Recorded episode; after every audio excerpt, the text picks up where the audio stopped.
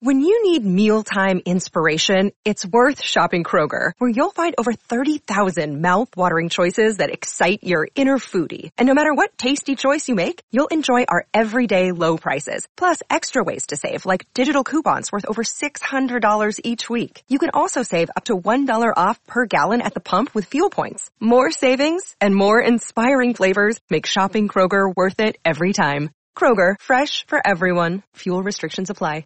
Another day is here, and you're ready for it. What to wear? Check. Breakfast, lunch, and dinner? Check. Planning for what's next and how to save for it? That's where Bank of America can help. For your financial to-dos, Bank of America has experts ready to help get you closer to your goals. Get started at one of our local financial centers or 24-7 in our mobile banking app. Find a location near you at bankofamerica.com slash talk to us. What would you like the power to do?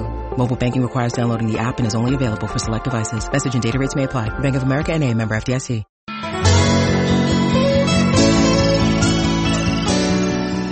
Hey everybody, it's Trags. It's Wednesday, April 22nd, the eve of the first ever virtual NFL draft. Time for episode 347 of Patriots Beat on the CLNS Media Network.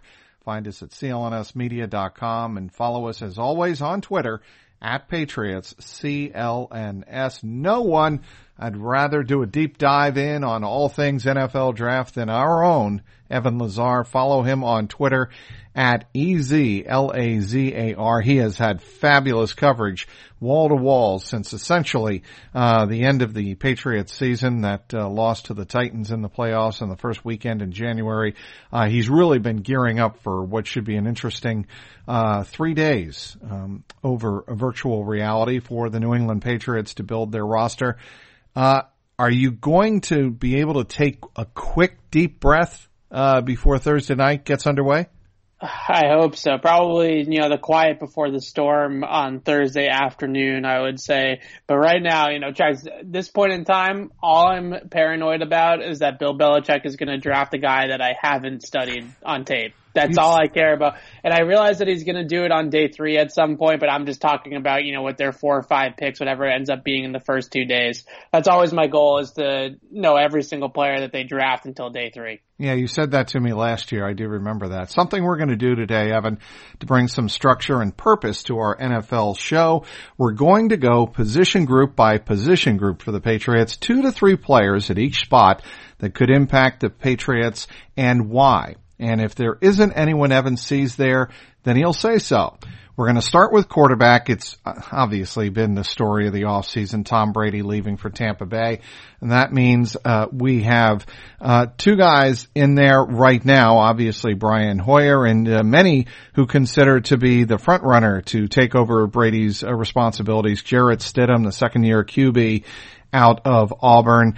We know, I think, Joe Burrow is going to the Cincinnati Bengals number one overall. I think Tua uh, is going to the Dolphins uh, somewhere in the top five if the Dolphins don't move up. Uh, they and he drops to number five. But then what? What after Tua and Burrow uh, for the quarterback prospects and who might the Patriots have their sights set on? Justin Herbert, Jordan Love, Jake Fromm, Jalen Hurts, or whoever. Go. I actually, so I actually think your Tua take is a little bit off now. I would say that Justin Herbert has replaced Tua as the number two quarterback in the draft at this point because of the medicals on Tagovailoa's hip and just the history of his injuries. I think the word that everybody in NFL circles is using right now with Tua is brittle, right? It's not necessarily that they're concerned about the past injuries, it's future injuries. How long is this guy going to last in the league? And when you look at that, it really gets dicey for Tua if he gets past six at the Los Angeles Chargers. You got Burrow going one to Cincinnati. You got Justin Herbert going five to Miami, which I think is almost a lock at this point that they're more set in on Herbert than they are Tua. Then at six, you got the Chargers, who are kind of the wild card. Do they take Jordan Love? Do they take Tua? And at that point, once Tua gets past six, we could really be looking at an Aaron Rodgers type free fall unless somebody outside the conventional wisdom goes and grabs the quarterback just because he's the best player available on their board, which is potentially possible. I think that there's teams like, for instance, uh, Oakland uh, or the Las Vegas Raiders now, who have Derek Carr, but maybe they draft Tua as kind of that guy behind Carr to push him or the future guy after Carr moves on. Maybe Tampa Bay is a team that takes Tua, lets him sit behind Brady for a year or two, and then brings him along as the starting quarterback. But once he gets past the Chargers at six, and then I would say also the Jaguars at nine are an interesting candidate for Tua as well. But I think the word on the street with the Jaguars is that they might actually prefer to build their roster up around the quarterback right now, roll with Gardner Minshew for another year, and then revisit the quarterback position in 2021 just because they have so many holes to fill on that team after trading Jalen Ramsey and AJ Bouye and a bunch of different pieces off. They really have a lot to fill. So the Tua slide is definitely the story of the draft right now, Trags, and where he's going to end up going. And if he gets past six, if he gets past nine, then we're seriously starting to talk about it, the possibility that he could be there at 23. That is the next question. If you're the Patriots and you have that opportunity to pull the trigger on Tua, you take him? I take him at 23. I don't trade up for him because I just think with the injury history, with the brittle label and the durability concerns, that's a legitimate concern that I wouldn't be willing to give up a lot of draft capital. You know, if you're going to look the trade up, let's say like to the 10th pick, for instance, you're trading this year's first, next year's first, and likely a mid round pick to make that happen. That's a lot for a guy that has some serious question marks on him about the fact of whether or not he can stay on the field. So I'm not trading up to draft Tua, but I'd certainly take him if he fell to 23. He probably has the best footwork of any quarterback that I've seen in the draft over the last four or five years years. Just an incredible pocket magician. A guy can really navigate the pocket extremely well. He's got great downfield accuracy. I call it FBI. He's just got this like intelligence about him where he can has like eyes in the back of his head and just kind of gets out of every little sack and every little crease that you would think where the pocket is kind of collapsing on him. He has this ability, this innate ability to find space and just find what areas to maneuver and operate for himself. So he's got a little bit of Drew Brees in him. He's got a little bit of Russell Wilson in him him. That's obviously extremely high praise and ceiling comparisons, not guys that are necessarily realistic comparisons, but certainly where he could go eventually if he can stay on the field. Misinformation. Do you think they there are people out there? I mean, certainly, as you have mentioned and you've documented, he has been in free fall, uh, given all the stories that are out there. But I am skeptical, Evan, of a guy as t- as talented as Tua is. I'm skeptical of whether or not a lot of this free fall projection uh, is planted, and whether or not uh, we're thinking too much. And because you know, throw the injury out. If he doesn't get hurt, he's clearly the second best, or perhaps the top quarterback in the draft. Right? I would say he's probably the top quarterback in the draft if he's not injured. And I think the biggest reason why for me is that Burrow was essentially a one year wonder at LSU. I mean, if you go watch Burrow in 2018, for example, it looks like a completely different quarterback. Now, kudos to him for really developing his skill and working on his craft and being able to get to that point. But a big reason why he took that leap in, Joe Burrow we're talking about is because of Joe Brady and the offensive coaching staff that LSU implemented in that offseason. And they really brought a whole new brand of offense to Baton Rouge. And it was just a completely different approach. So that really awoken Joe Burrow to being the guy that we know he is today. Whereas with Tua, this guy walked on to Alabama. I mean, obviously a scholarship player. I just mean he showed up at Alabama and he was already an absolute stud. And he goes into that national title game as a true freshman at halftime and lights up the Georgia defense and wins the title for Bama. So he was that type of player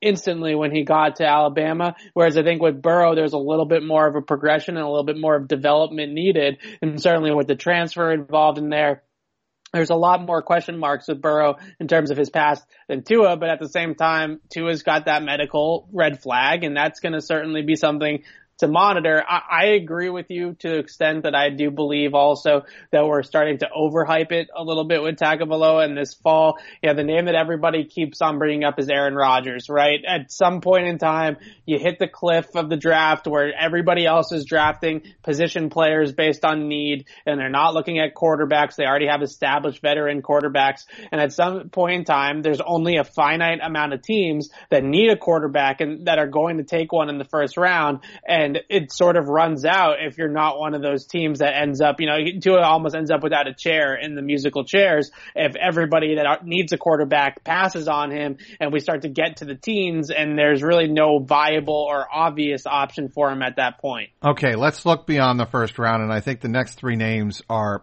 maybe not clearly out of the first round, but I think we project them in day, days two and three. Jordan Love, Jake Fromm, Jalen Hurts, or somebody else for the Patriots. Who do you like? I think Jordan Love will be a first rounder. I, I just think the traits are just too hard to ignore in terms of the arm talent and the ability to create plays and just the playmaking ability of Jordan Love. I think is too high. Jake Fromm is the type of player that I just think checks every single Patriots box. Cerebral quarterback before and after the snap, understands how to get his offense in, in position to succeed, understands how to read out coverages and find the right answers, go one, two, three in a progression and just get the ball where it's supposed to be when it's supposed to be there. An on time functional passer. And when you look at all those types of things, it sort of kind of lends itself to a game manager label, which maybe he is. You know, he doesn't turn the ball over much. He's not going to wow you with playmaking or arm talents and have these incredible tight window throws or extend plays beyond what they're supposed to be eh, extended on. But at the same time, you look at the ability to win from the pocket and just make on time, in rhythm, accurate throws within 20 yards. Be careful with the football, sound mechanics as a pocket passer, good footwork, good kind of just leg drive and ability ability to get the ball out of his hands with some zip. I, I just think that he connects a lot of dots for them at that position where the Patriots will probably view him as to start a high end developmental backup and then potentially a guy that can push Stidham either this year or next year for that starting role if they do feel kind of uneasy about how things are going with Stidham. So I think he's right away a Brian Hoyer replacement and potentially kind of a candidate to compete with Stidham in training camp. The one that I think is the most fun though is Jalen Hurts. I, I just, I think that it's a completely start from scratch scenario and it makes it difficult, especially this off season because you're going to be trading Stidham to be a pocket passer and kind of operate in a similar offense that you had with Tom Brady. And then you're going to have to bring in Hurts who needs a whole completely different playbook essentially to succeed. So it's a little bit difficult to have your backup be so different from your starter. But at the same time, there is a viable offense, NFL offense with Hurts as the signal caller, an offense that relies on his legs as an 11th man to play 11 on 11. You run a lot of different types of RPO actions. You do run design quarterback runs for him. You get him involved with the running back in the backfield with a lot of different fakes and actions there. And you create bigger passing windows and more obvious passing windows so that the inability to pull the trigger sometimes on those tight window throws that you see with Hurts, he's got a little bit of a hesitant or a shy trigger finger. If you get those kind of big so, sort of passing windows and obvious sort of des- defined reads like Lincoln Riley does in his system, he's a viable passer. He's an accurate passer down the field. He has more, better accuracy down the field than people give him credit for. He certainly has all the arm strength in the world. I also wouldn't sleep on Jacob Eason for the Patriots either. Not my pick by any means, but a big arm quarterback that won in a pro style offense at Washington, that has some starts under his belt, that has some things that you like about him and some translatable traits easily into the Patriots offense, especially under uh, operating under center in a play action heavy type of scheme. So those three guys I think are take it or leave it, sort of in the same tier. I put Justin Herbert and Jordan Love in their own tier, and then I put the top tier of Burrow and Tua. What about Jalen Hurts and Taysom Hill uh, comps? I don't agree with those comps because I just don't. I don't think that Taysom Hill has the resume that Jalen Hurts has as a passer. You know, this is a guy at Oklahoma and Jalen Hurts who really lit up the stat sheet. And I know Baker Mayfield did the same and Kyler Murray did the same before that. So you could say that maybe it's more of Lincoln Riley than it is the actual quarterback making the throws. But at the same time, I, I just can't see it, any sort of, you know, history for Taysom Hill of having that same kind of success in a Power Five conference on a very good football team in big stages. I just never really saw that from Taysom Hill the same way that I see it from Hurts. All right, enough of the quarterback position. Uh, we'll be talking about that position well into the spring and summer, I'm sure. Tight end. Cole Kmet of Notre Dame is a surefire, a surefire first rounder, so says Chris Sims. You beg to differ. Uh, Adam Trautman of Dayton. Who else?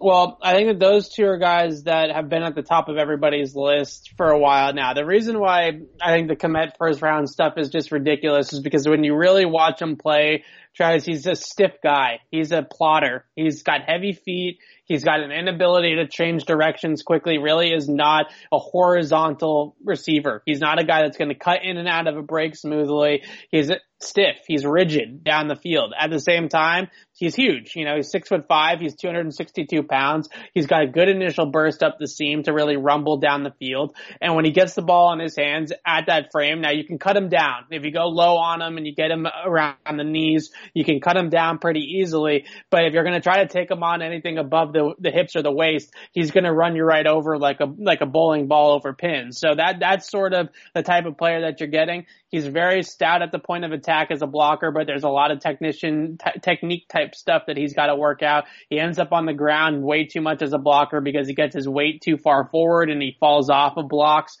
Trautman, on the other hand, much smoother as a route runner. Very nu- nuanced route runner. Understands how to beat coverage. Understands how to manipulate defenders down the field. Get into blind spots. Set them up for breaks. Do that sort of thing. And you can see the smoothness and kind of just the the all sport background of Trautman really stands out. Now, Kmet was a baseball pitcher.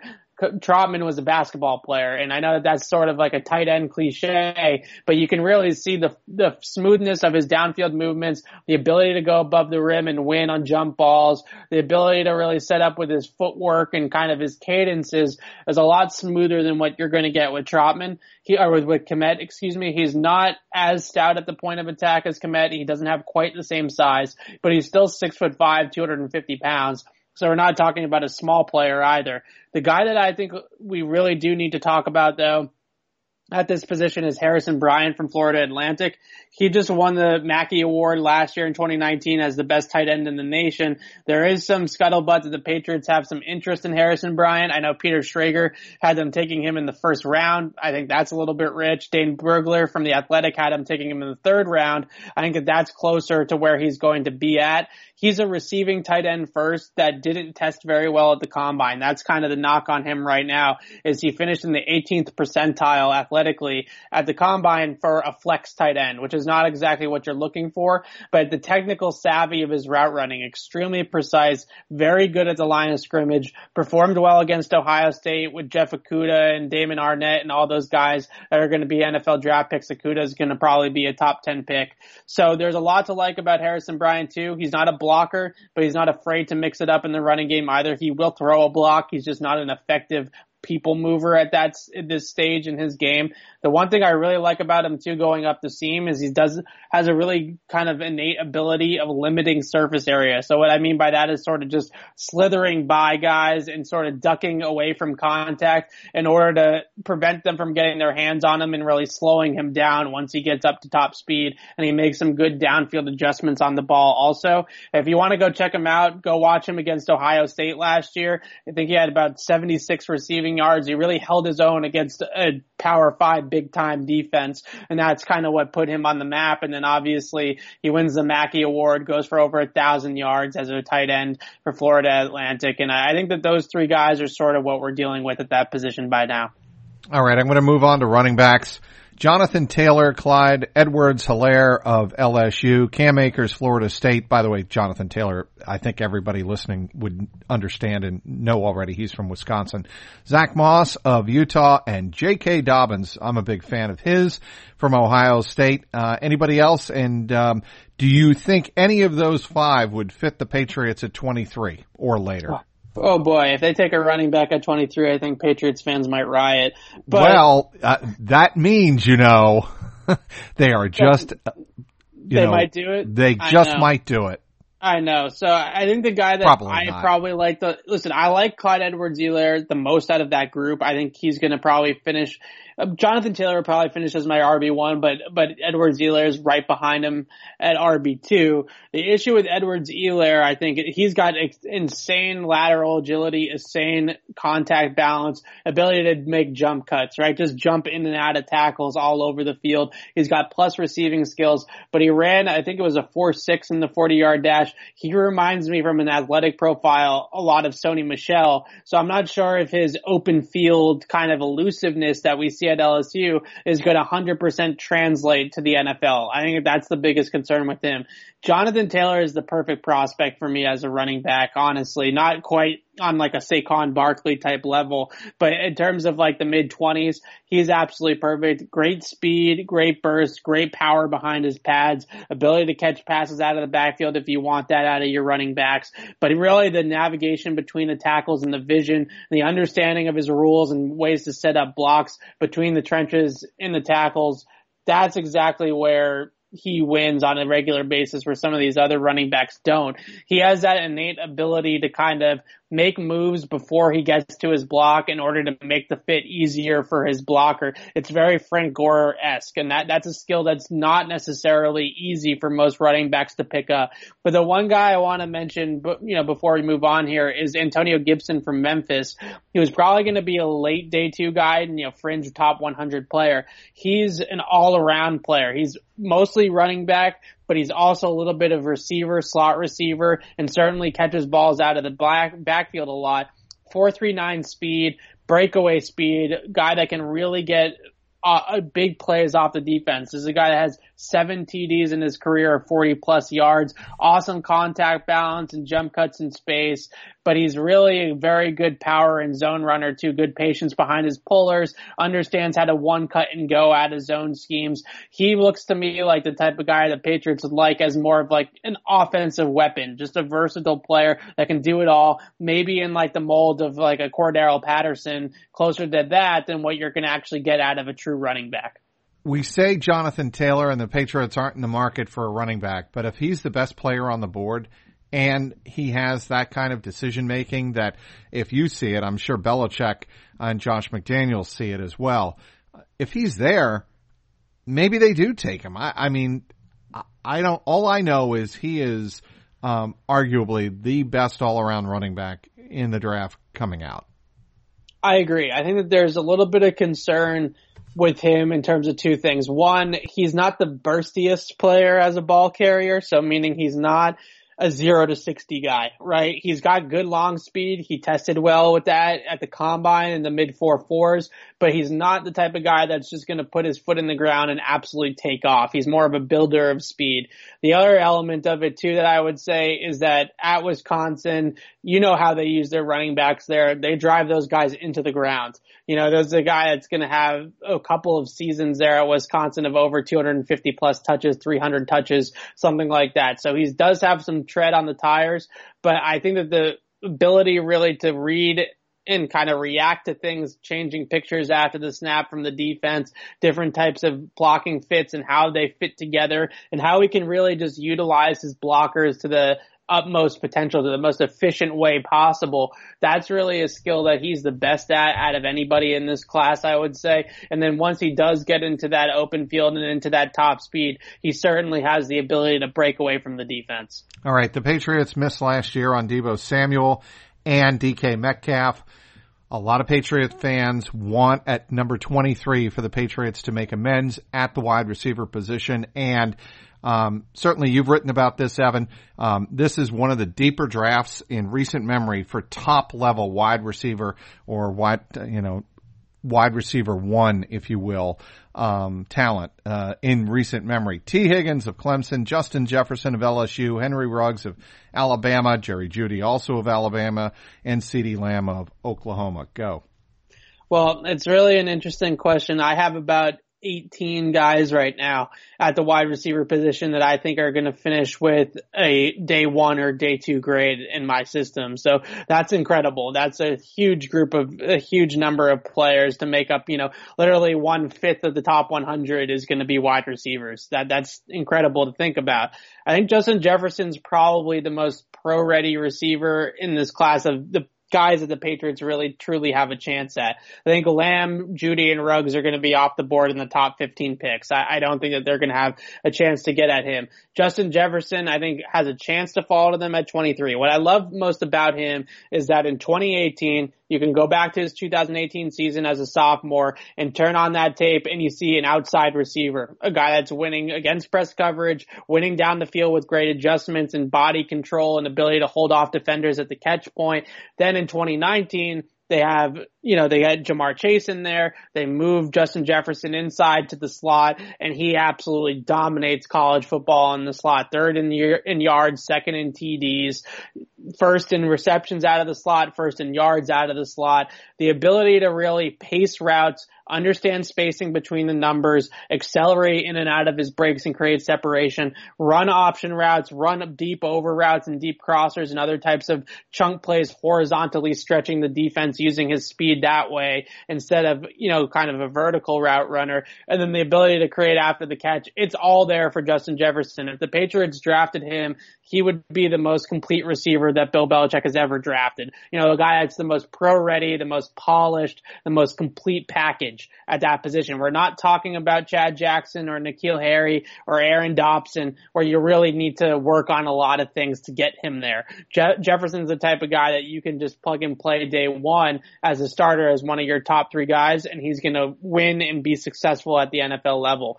If you want to be more on the upside side of things and go with a little bit more of a projection, then Denzel Mims out of Baylor checks a lot of their boxes at a receiving prospect for the X receiver spot. Size at six foot three, 215 pounds. Speed at 438 and explosiveness, three cone time, 6.6 seconds. He has the ability to really create a ton of mismatches with his athletic ability and his explosiveness. Is a guy that was a former track star. He set the high school state record for the 200 meter back in high school. He's an absolute burner on the outside. And because of his track background, he has a really good start. You know, that really good kind of first 10 yards where he gets on guys and then down the field, he uses that six foot three frame with that insane catch radius to really create space for himself even when he has coverage on him or he's draped over and stuff like that. He has that ability to reach outside his frame or create late separation with body positioning and body control. That's a really fun player. I think the one player that we're also sleeping on a little bit for the Patriots and wide receiver in the first round is Jalen Reagor from TCU. Rager had the worst quarterback situation out of any receiver prospect in this draft. He ranked 118th out of 120 qualified receivers wow. in catchable targets. Catchable targets. So throws that he actually had a chance right. of catching, 118th out of 120. So that explains a lot of why his production isn't first round worthy. When you turn on the tape, you see a guy that's similar in style, I would say, to a Brandin Cooks. An absolute burner, can win over the top, but the difference between him and Cooks, I would say, is after the catch, Reagor is a punt returner. He's an extremely good one at that, and he's got the ability to create with the ball in his hands and the awareness to do so a lot more than Cooks did, and he also has the ability to go above the defense with a 42 inch vertical and win and contested catches down the field. So you can get him the ball in his hands on screens, on reverses, on jet sweeps, uh, little quick hitches and let him create. You can throw him the ball on vertical passes down the field and you watch tape of him against Ohio State, against Purdue, and these corners are having a tough time with his speed and they really are thinking about him sort of winning over the top and then he can win underneath the defense and create after the catch with those guys bailing or opening early to call constantly be staying over the top of his explosiveness. Last guy I want to mention before we move on, Michael Pittman out of USC. I think he's a player that a lot of Patriots fans are going to see some N'Keal Harry in him initially when they look at his athletic profile and his highlight tape. You turn on his highlight tape, he's a six foot four receiver. So a lot of his highlight splash plays are him winning jump balls down the field. You know, two or three guys are on him and he's just going above the defense and being a man amongst boys. But when you actually watch him specifically and really study him closely, he's a lot more route running precision than you would expect. A guy that can win at the X position, but certainly has an underneath and intermediate route running game that I think really translates more to a possession receiver than necessarily just a vertical guy that's going to win on jump balls down the field. He's got great an ability to kind of figure out soft spots in zone coverage, sit down, curl routes inside, understanding spacing, understanding how to work off of zone defenders. He can run a slant. He can run a dig. He can run routes that are going to be more permanent production for him at the NFL level and isn't going to be solely reliant on the contested catches. He reminds me a little bit of like a Brandon LaFell and hopefully you just get four or five years of Brandon LaFell type production in 2014 instead of one or two. Maybe a more consistent version of that type of player. But not a N'Keal Harry. I mean, because Not when you're, N'Keal Harry. yeah, when you're talking about going up and competing, that's what the Patriots were supposed to be getting with N'Keal Harry, a red zone weapon. that's certainly something that Pittman does. And like I said, when you turn on the highlights, that's exactly what you're going to see is a six foot four downfield monster. If you go watch him against Utah, probably the best tape of any wide receiver prospect in this class is Michael Pittman against Utah. He had almost 200 receiving yards against an NFL secondary. We're talking about a, a secondary with guys like Jaylon Johnson and Terrell Burgess and Javelin Guidry, guys that are going to get drafted this weekend that in that Utah secondary that Pittman just absolutely dominated up and down the field. So again, you're going to turn on the tape, you're going to see jump balls, you're going to see highlight reels on YouTube, you're going to see the contested catches down the field. Go and watch him specifically in a game, a full game, right? Don't just go watch the highlights and you'll see more of a possession receiver than he gets credit for. All right, we're going to move on to the offensive lineman. Look, I think with what the Patriots on paper have going into next season, Isaiah Wynn, uh, Joe Thuney, obviously, um, David Andrews, Shaq Mason, and Marcus Cannon at the other tackle position. Uh, and they've got Yodny Cajuste and uh, Hjalte Froholdt, um, and Eluemunor, they, uh, Jermaine Eluemunor, they just re-signed. So I think they've got a lot of depth there. I certainly would not expect them to get, uh, take a offensive lineman, um, in the first round. Uh, you agree? I agree as well. Yeah, I think that the the chances that Josh Jones from Houston, who's kind of the fifth tackle, is, is is often considered a big four tackle class, and Josh Jones is that fifth guy on everybody's board. And he has an opportunity to really be there at 23 and is the long athletic left tackle prospect. You know, total opposite of, uh, of a prospect from a guy like Isaiah Wynn, where Isaiah Wynn's technical savvy and sort of fundamentals and footwork are so sound and so clean. Josh Jones just has the prototypical left tackle build and left tackle feet. So it's a much different prospect. So I could see if they're not so totally convinced in Isaiah Wynn, or they're actually thinking of moving Isaiah Wynn inside at some point to guard, that they do have the ability to maybe draft Josh Jones in the first round and get that sort of more moldable frame for that sort of position, what you're kind of looking for from a cookie cutter standpoint. After that, I think what they're really looking for is depth and sort of a guy that can move around and play multiple spots. Not necessarily a guy that's going to project as a starter, but think about maybe like a Ted Karras type, you know, a player that can just co- sort of come in and back up two or three different spots. Some guys to consider for that, I would say Ben Bredeson from Michigan is an interesting player, four year starter, two time captain, built like an NFL guard. I think he could probably play center because he's pretty savvy and smart like that. Very nasty and just rugged offensive lineman. Exactly sort of what you think of when you think of Dante Scarnecchia, although he's not there anymore. There's that sort of ruggedness and that toughness and that, you know, chiseled sort of aspect of him. I really like him. I really like Robert Hunt out of Louisiana too. He's got some tackle guard versatility. When you look at him, he sort of reminds me a little bit more of a right guard in the Patriots system than the right tackle, but he's certainly one of those guys that can be a bulldozer on the right side, which is usually what they go for on that side of the line. They want guys like Marcus Cannon, like Shaq Mason, that are really going to move People guys off the ball. Yes. Exactly. And Hunt is certainly, certainly that type of guy that when you go and you watch his tape, for instance, against Georgia Southern, you can watch their first opening drive. It takes 40 seconds of your day and you will see this guy put more guys into the ground in one in one 40 second clip than any of these other guys are putting people into the ground in full games. You know, he's just taking guys and he is slamming them and throwing them out of the club as as Gronk would say. So those two guys I would say are are more you know, I Bredeson probably later on, and then obviously Robert Hunt, I would say probably in the second and the third round. John Simpson out of Clemson's interesting. Logan Stenberg out of Kentucky, also interesting. More guard prospects, interior guys. I, I think that it really it's hard to tell tracks of what exactly they feel about their depth, right? Because I think that they feel pretty good about their starting five. You know, Wynn, Thuney, Andrews, Mason, Cannon. That's a very solid starting five. Good mix of young players and veterans. But at the same time, behind that, you got Hjalte Froholdt, you got Jermaine Eluemunor, you have Yodny Cajuste coming back, but how certain are they of those players and do they feel like they have a Ted Karras right now that if one of those interior starters falls, do they have a guy that can step in and give them 14, 15 games of at least passable starting type production? Speaking with Evan Lazar going over all things 2020 NFL draft this Thursday through Saturday as it uh, pertains to the New England Patriots. Evan obviously does an amazing job covering the Patriots and the NFL for CLNS Media. Follow him on Twitter at E-Z-L-A-Z-A-R. With currently no NBA, NHL, or MLB, you might think there's nothing to bet on.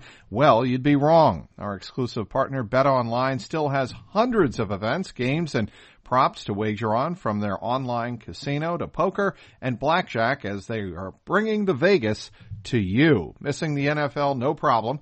Bet Online has live daily Madden NFL 20 simulations you can wager on. If you're into entertainment betting, you can still bet on Survivor, Big Brother, American Idol, stock prices, and even the Nathan's hot dog eating contest. All are open 24 hours a day and all online. Visit the website or of course, you can always use your mobile device and join today to receive your new welcome bonus. Bet online, your online wagering solution. Back with Evan Lazar. Let's move on to the defense now. And we're going to start with defensive line and a position with, uh, you know, the losses of people, you know, guys like Malcolm Brown, um, might be an area where, uh, the Patriots need to, uh, again, build that depth. Uh, you know, you take a look at their line right now. It's Lawrence Guy, John Simon still uh, on the roster. They have Chase Winovich. They have Adam Butler. He was re-signed. Uh, they have Deatrich Wise. Uh, but it's a situation where I think they could build some depth here. I just don't think they're going to do it on the first day. Interesting. I, I think that this is a sneaky position where, first of all, Belichick's usually pretty good at identifying defensive line talent and drafting it early and then being able to get those guys into a spot where they can succeed. I think that it was a sneaky sort of what's the word Achilles heel of that defense last year that they didn't have great depth and versatility up front along the defensive line. They were pretty much locked into that 3-4 the entire year and they didn't really have a third or a fourth defensive end that could come in and really be stout against the run, you know, so they rotated through guys like Adam Butler or, or whoever it might have been, and it never really stuck. It never really worked the way that they wanted to do. Certainly the Michael Bennett experiment didn't work the way they wanted. So the guys that I would look for in the draft, I mean, the obvious name is AJ Epenesa from Iowa. This is a cookie cutter pick you know, absolutely perfect fit for the Patriots. You pick him, you plug and play him as a starter next year, and you don't think twice about it. Does he have the highest upside in the draft? Certainly not. He's more of like a low floor or high floor, low ceiling type prospect. But in the Patriots system, I would not be surprised if they have a very high grade on him just because of the ability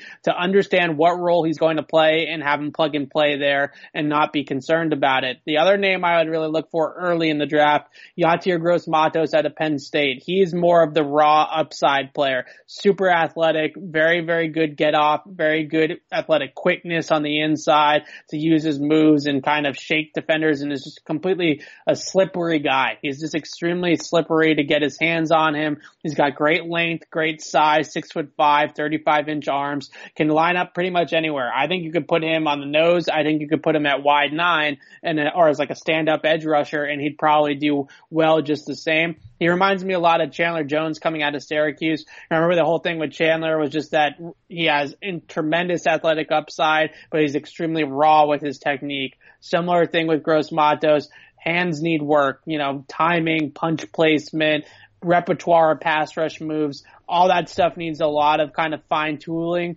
but at the same time, you have that athletic upside, which offers you probably a closer to like a Pro Bowl caliber player than what you're going to get out of Epenesa. I think the final guy that we should probably mention is Marlon Davidson out of Auburn, who is just a worker bee. He's just a consistent player, four year starter at Auburn. When you watch him on tape, he doesn't pop out at you. You know, he's not a guy that's super impressive. He doesn't make a ton of splash plays. He's not living in the backfield, but he's a do your job type of guy. He's going to set the edge. He's going to have a disciplined rush. He's not going to rush past the quarterback. He's not going to hit you with a bunch of different moves. It's going to be one move and go. We're going to push the pocket. We're going to get after the QB and get in his face. And then we're going to set a very hard, good edge with great hand placement and great shed power in the upper body as well. So Davidson's the type of guy that I see in the lot of mocks to the Patriots, maybe as a trade back candidate, like in the late 30s or something like that. It's a little high for my blood for a guy that really doesn't pop off you, the tape at you, but at the same time, I can see the sort of projection of a very just stout, sound, fundamentally kind of just perfect prospect for what they like to do up front. You had some great film breakdown on Twitter uh, of Javon Kinlaw out of South Carolina. Oh, yeah. Jadeveon, same school as Jadeveon Clowney, obviously, and I'm correct. It, there's no way he falls to the Patriots at 23, right? So here's the thing. I don't think there is a way that he falls to the Patriots at 23 realistically, but at the same time, we talked about it with Tua and he's an interior defensive lineman. And at some point in time, the value of that position gets depreciated in the draft. And once you get past a certain number, you know, how many teams in the top 20 picks are clamoring to get a defensive tackle? It's just not a position in this day and age. Belichick is.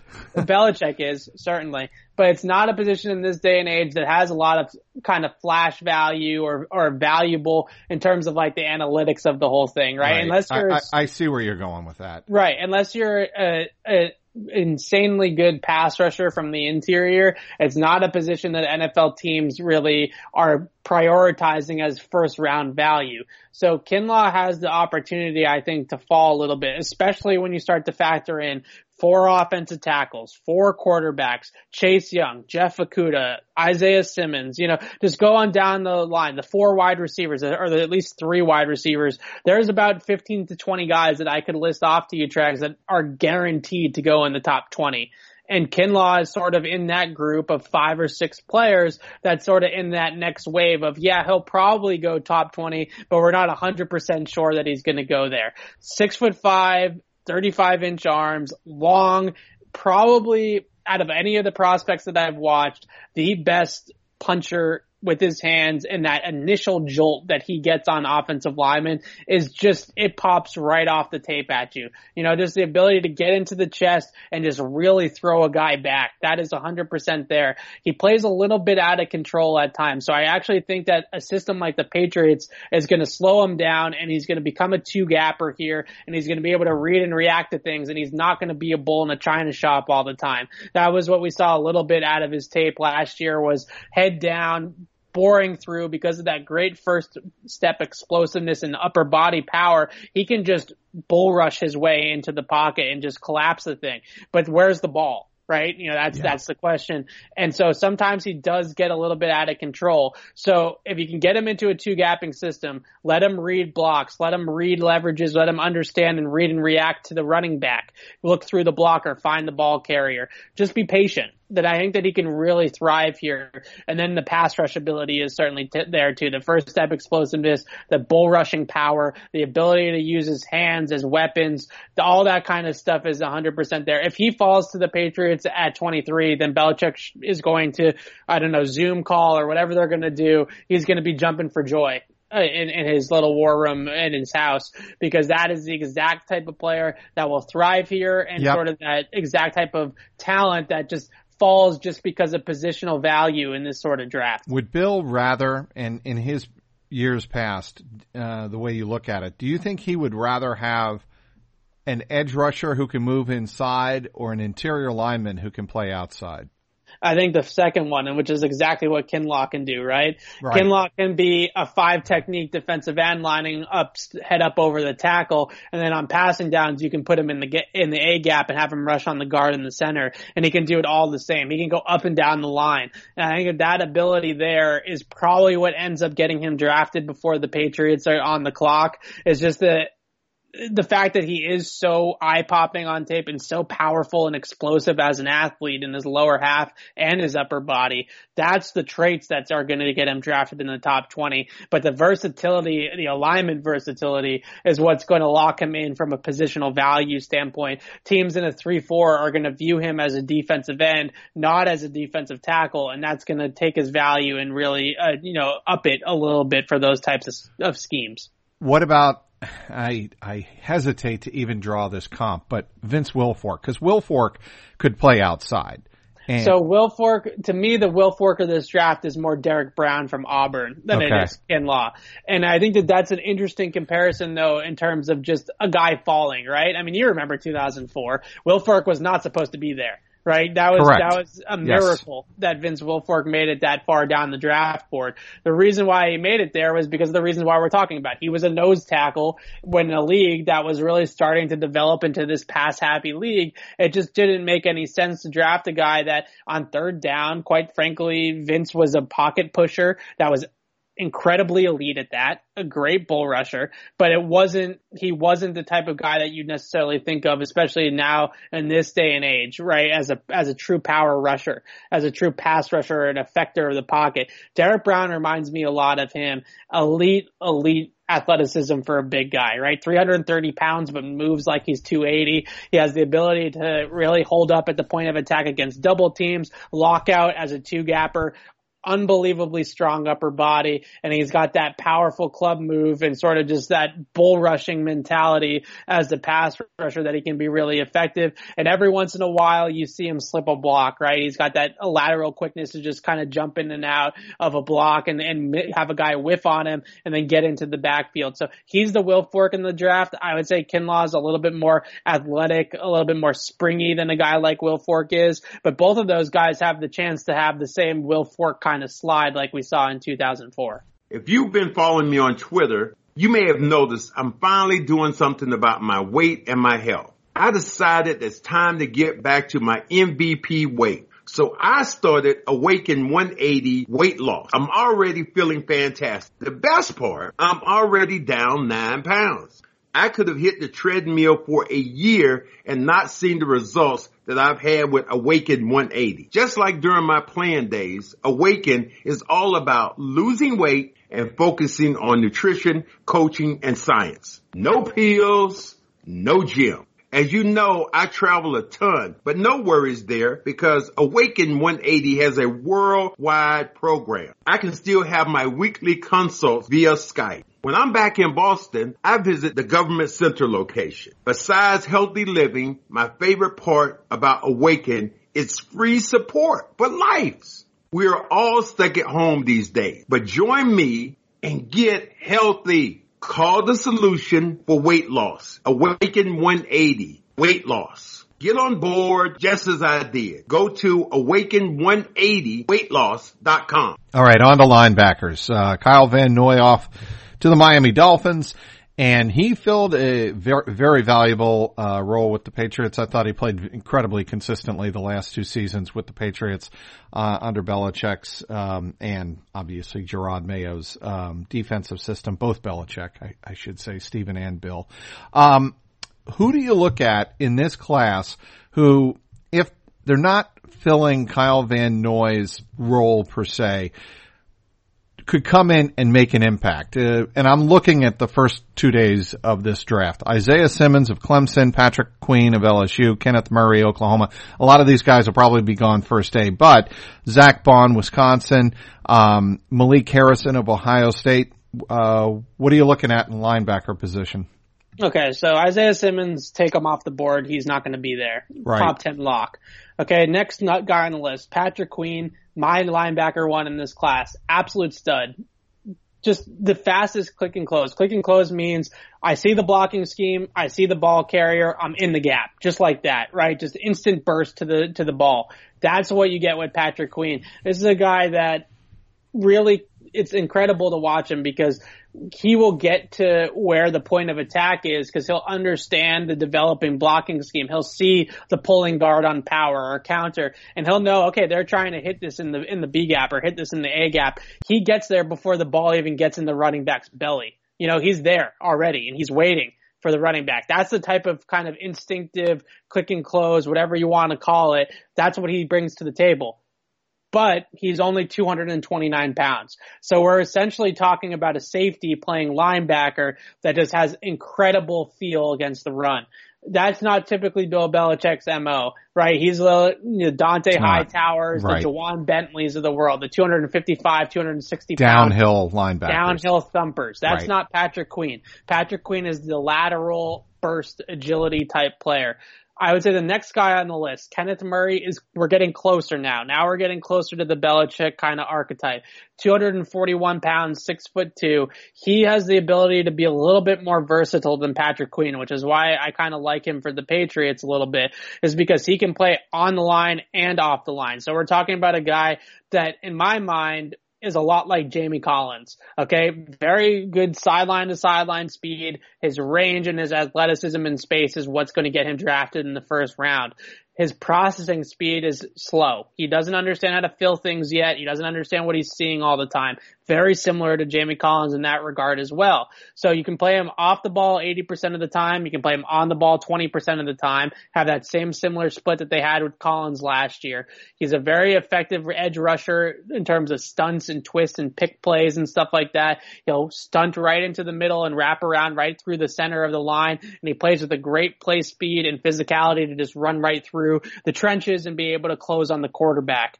He has processing issues. He's mentally slow. That part of his game is going to have to pick up the rest of the athleticism to have him reach his ceiling. But it reminds me a ton of what they drafted Jamie Collins back in 2013 and what they like about Collins as a player. Same general strengths and weaknesses. Zack Baun's the last, well, there's two more names. Zack Baun from Wisconsin is an on the line of scrimmage player to me, not an off the ball guy. He's Kyle Van Noy 2.0. He's a little bit smaller than Van Noy, doesn't have quite the same build where Van Noy is a big guy. You know, he's six foot three, 250, 255, and he had a frame of six foot three that he could really fill out. Baun doesn't quite have that, but he's got very good pass rush technique, a very good hand fighter already at this stage. He's got a good long arm. He's got a good two hand swipe to bend the corner around the edge. And then he's got a nasty inside spin move as a counter when guys start to overset towards the speed rush. So he has that ability to rush the passer. He can set the edge and play the run. The only issue with Baun is that he does have a little bit of an injury history. Back in 2017 and in 2018, he broke the same foot, the left foot, twice in a row, two seasons in a row. So that's what's probably going to knock him down a little bit more he's a jack of all trades. He's probably one of those guys that's good at everything and not dominant at one thing. So that's smells Belichick all over it because a lot of coaches and teams and general managers are afraid to draft that kind of player because they're not 100% sure, okay, what's this guy great at and what, how is he going to be great at the next level? Whereas Belichick will say, I can play him off the ball, I can play him on the ball, I can run this scheme with him, I can run that scheme with him, and he's going to have all the ability and all the versatility in the world. The final name, Lee Harrison from Ohio State, this is your downhill thumper. This is the guy that's going to come through the line and blow up blocking schemes and running plays just with his physicality and his downhill trigger. He's six foot three, 250 pounds, thumping old school throwback, whatever term you want to use, linebacker, and he fits the Patriots mold at that position to an absolute T, pretty much up and down the line. He's a little bit high waisted, so he's got some issues with leverage, you know, getting really underneath guys and having that upward leverage to move guys backwards. But at the same time, he's going to affect the run. He has 466 speed, which is above average speed for a linebacker. So he has some ability to play in space, I think, uh, to some degree. He on day two is a perfect Patriots fit. And I'll also throw in Logan Wilson from Wyoming too productive three year captain, well built, six foot two, 245, very good athlete, tested extremely well. He's your run and chase linebacker. He's an extremely sound tackler, doesn't miss a tackle, extremely good at just kind of finding the ball, going sideline to sideline and cleaning up the trash. If he gets guys up on him, he's a little bit, has issues deconstructing blocks, getting off of blockers once they do fit to him. But once he, if you can keep him clean in something like a 3-4 where you're having those D linemen eat up a lot of blockers, then Wilson's the type of guy that's just going to come in and clean everything up. All right, we're on to cornerbacks, and I think the top two are not going to be there. Um, certainly for No. the Patriots at 23, Jeff Okudah of Ohio State, who had a sensational year for the Buckeyes, C.J. Henderson of Florida. You agree those two are off the board? I do, and I would say that AJ Terrell and Jeff Gladney from TCU, TCU. are probably going to be off the board at some point, either in the twenty and Jaylon Johnson from Utah. Those kind of that's the group in the first round, I would say. Kristian Fulton and uh, of LSU and Trevon Diggs of Alabama. I'm actually going to go with neither one of those guys. I'm going to hit you with a different name. Cameron Dantzler from Mississippi State, who has inconsistent tape. There's no doubt about it. Some games he's great, some games he is not. The Patriots had a video call with him, you know, one of those top 30 visits with him during this process. When I watch him play, and if they draft him, the first question I'm going to ask him is, how much Stephon Gilmore tape have you watched over the last year? Because when you watch him play, he is trying to mimic Stephon Gilmore. It's just too obvious for him not. He's a long, aggressive press corner that can get into guys' faces, and what he does is, is same with Gilmore, is he stays square at the line of scrimmage for extremely long period of time for most corners, and he just trusts his speed to be able to stay over the top of guys, and he stays square, and he smothers routes early in the route, and he doesn't allow wide receivers to move him off his spot with their route breaks, right? Because or route releases, because releases are designed to create space, right? To get upfield, you want to get the corner to move. You want him to move sideways, horizontally on the line of scrimmage, and that opens up an avenue for the receiver to release upfield. Dantzler will just stand there. He'll be very square to the line of scrimmage. He'll not allow you to move him off his spot, and he'll force you to run through you and run down the field that way exactly the same way that Stephon Gilmore plays the position. If you go watch Dantzler against LSU and Ja'Marr Chase, he's probably the best performance of a cornerback against Ja'Marr Chase last year, the Biletnikoff winner of any player really in college football. He did the best at defending Ja'Marr Chase, including guys like, you know, that we mentioned, AJ Terrell, uh, Kristian Fulton, you know, those guys all went up against him and it was really Dantzler that impressed me the most on tape. Name out. I'm going to throw a name out at you uh, that uh, you may not have watched tape on him, or you may have. Marcus Lewis of Maryland, and there's a reason I'm bringing him up. I did not watch tape of this one, so you you, you got me. Uh, played with J.C. Jackson at Maryland. Okay. and uh, he is regarded by a lot of people. Uh, been watching on Twitter and on different sites as a potential uh, sleeper. Um, he's the kind of guy that could pr- more more than likely probably be uh, a free agent uh, signee. You know, as soon as the draft is over on uh, Saturday. But I just wanted to throw that out there. Uh, he certainly has a lot of Big Ten experience and this is a good uh, reminder that Bill Belichick likes to pick guys from programs he's comfortable with, who have produced, uh, who have produced for him, and who have players on their current roster who could help them, um, you know, acclimate to New England. Yeah, that's a great point. I think the point of familiarity and just taking from a school that he trusts the coaching staff. And we're not just talking about drafting guys from like Alabama or, or Kirk Ferentz in Iowa. You know, I, I'm talking about guys that he really looks at and says, that's a good coach. That's a good coach with a good staff. And I know that this guy has been coached up properly. Yeah, I really do think that uh, is a critical aspect uh, when you're wondering what is Belichick and his staff thinking. That's something to keep in mind uh, throughout the three days of the draft, which you certainly can follow all weekend long on clnsmedia.com. I hope you follow Evan Lazar. A couple of things I want to touch in on uh, before we wrap it up here. First of all, special teams. Any kicker, punter, returner that we should keep an eye on? So Tyler Bass from Georgia Southern's my kicking prospect in this draft. Cool demeanor, even keeled, not going to get high, too high or too low, not going to let one kick impact him better than the next. Huge leg, kickoff specialist, and along with a long ball kicker. Not the as accurate as like a Rodrigo Blankenship, but just the the he's got that kind of kicking mentality of short memory. Let's move on. The one kick return specialist I would look at is Joe Reed from Virginia who I think is probably going to get drafted a little bit higher than people think as a just a do it all offensive weapon. Throw it to him out of the backfield, put him in the slot, have him win that way, throw him a screen, throw him a little slip into the into the flat and he can kind of create after the catch. But as a kickoff specialist, this guy is an absolute dynamite kick returner, great vision, good enough speed to break away.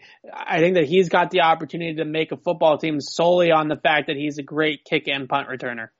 Give you another name in the kicking uh, game to keep an eye on. Sam Sloman of Miami of Ohio. I know he's already met with the Rams and the Colts virtually, so I don't think it would be that shocking to uh, see Sam Sloman wind up in the NFL throughout uh, this three day drafting process. Yeah, absolutely. I think Doug Kyed actually of NESN, uh, he does like the measurables sort of best Patriots fit just solely off of like the athletic profile. I think he mentioned Sloman today, so a guy that maybe uh, the Patriots could be looking for as well. You know, I also say that because my daughter goes there.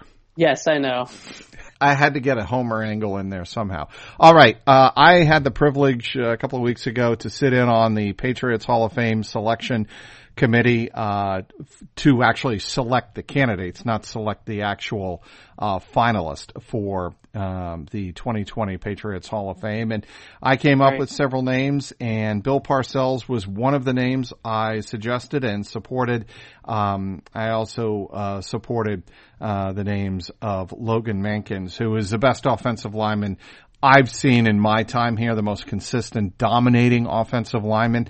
Uh, I did not see John Hannah play certainly, uh, but when you talk about uh, offensive lineman year in and year out, I don't think there was anybody better than Logan Mankins. And I said Wes Welker. That was third on my ballot uh, because I thought Wes Welker really re, re uh, actually defined the slot receiver position uh, for the Patriots and uh, really started, I think, to help revolutionize the uh, Patriots offense for Tom Brady and in kind of the dynasty 2.0, if you will.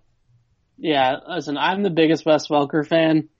Maybe it's just because, you know, that was sort of my sweet spot of growing up, but at the same time, it's when you watch what he did in the slot, it's different from what Julian Edelman did. He was a different type of player in my mind. Edelman was a little bit more of an inside outside guy, whereas Welker was really just solely a slot guy. Right. But he reinvented the position essentially. He invented the position. I shouldn't even say reinvented.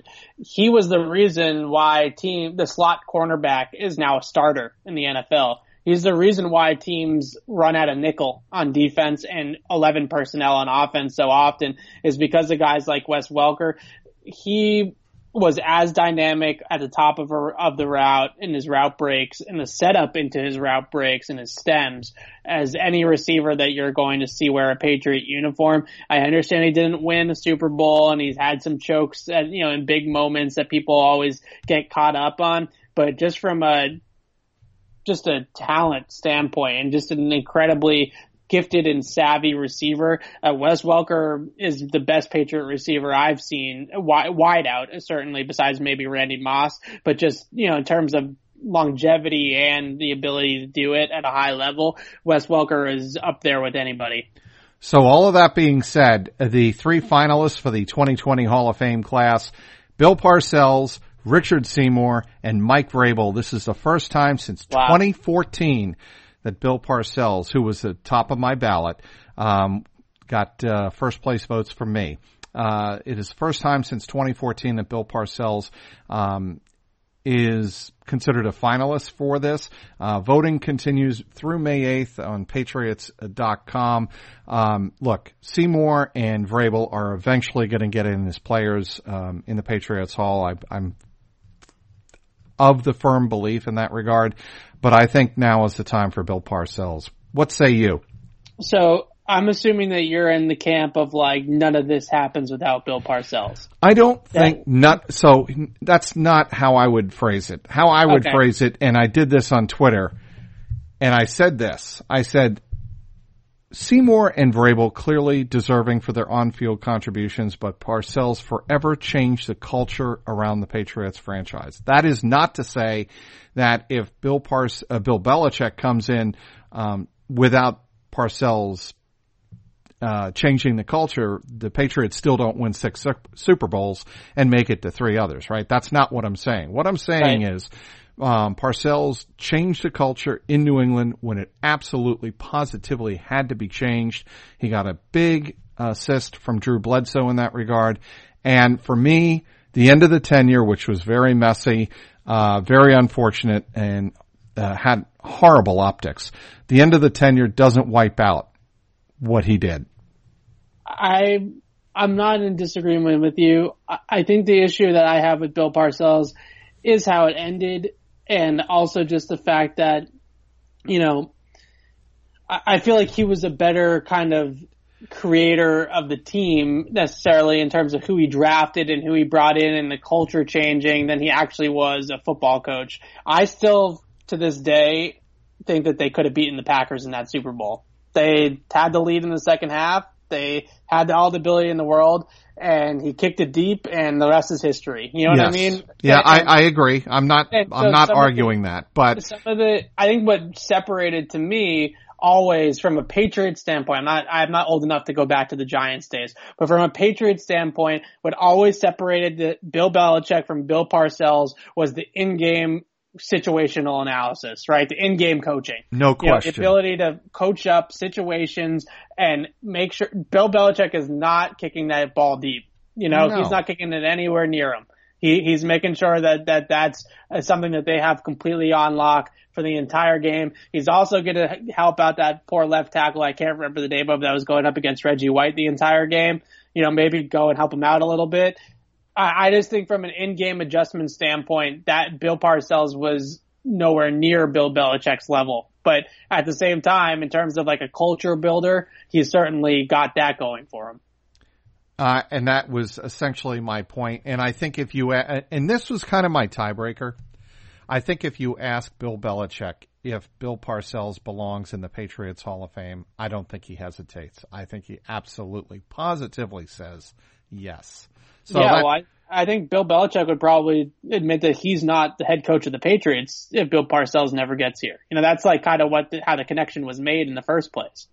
right. I mean, obviously they had a connection, you know, long before that with the Giants. Parcells, I'm talking about the Patriots and, and Belichick. You know, Correct. Family and Belichick. Correct. I see where you're going with that. But Yeah. uh, I just wanted to put that out there. Again, Yeah, go awesome. to patriots.com Seymour and versus Vrabel. That's in, that. Those are two.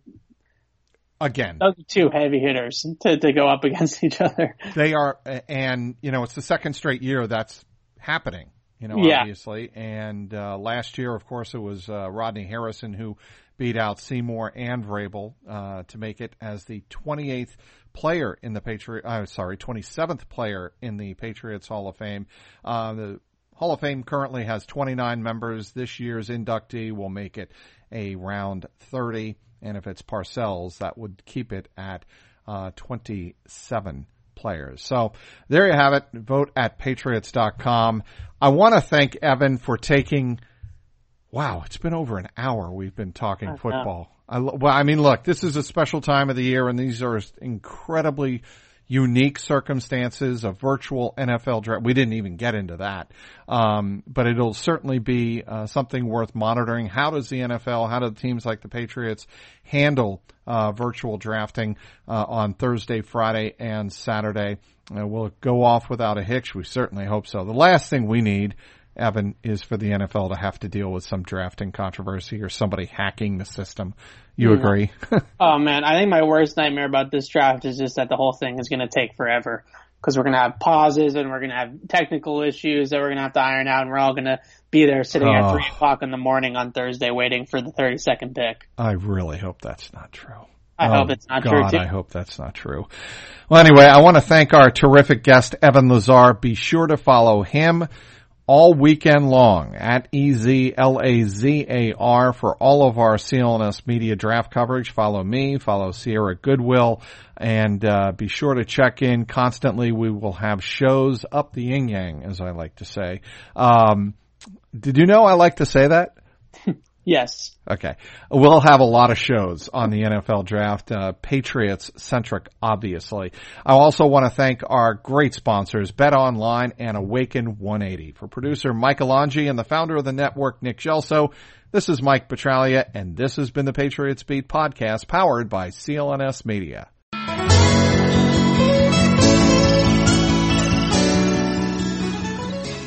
Hello, I'm Dan Lothian, host of the Behind the Media podcast on the CLNS Media Network. Along with Jimmy Young, we dive into the biggest media headlines each week with honest, informed, and sometimes irreverent perspectives. It's not all serious. We deliver information and entertainment. As we like to say on Behind the Media, we find the interesting in media so you don't have to go searching for it. Listen to our podcast and get prepped for the next trip to the water cooler. Subscribe to Behind the Media wherever you get your podcast or find us on www.clnsmedia.com.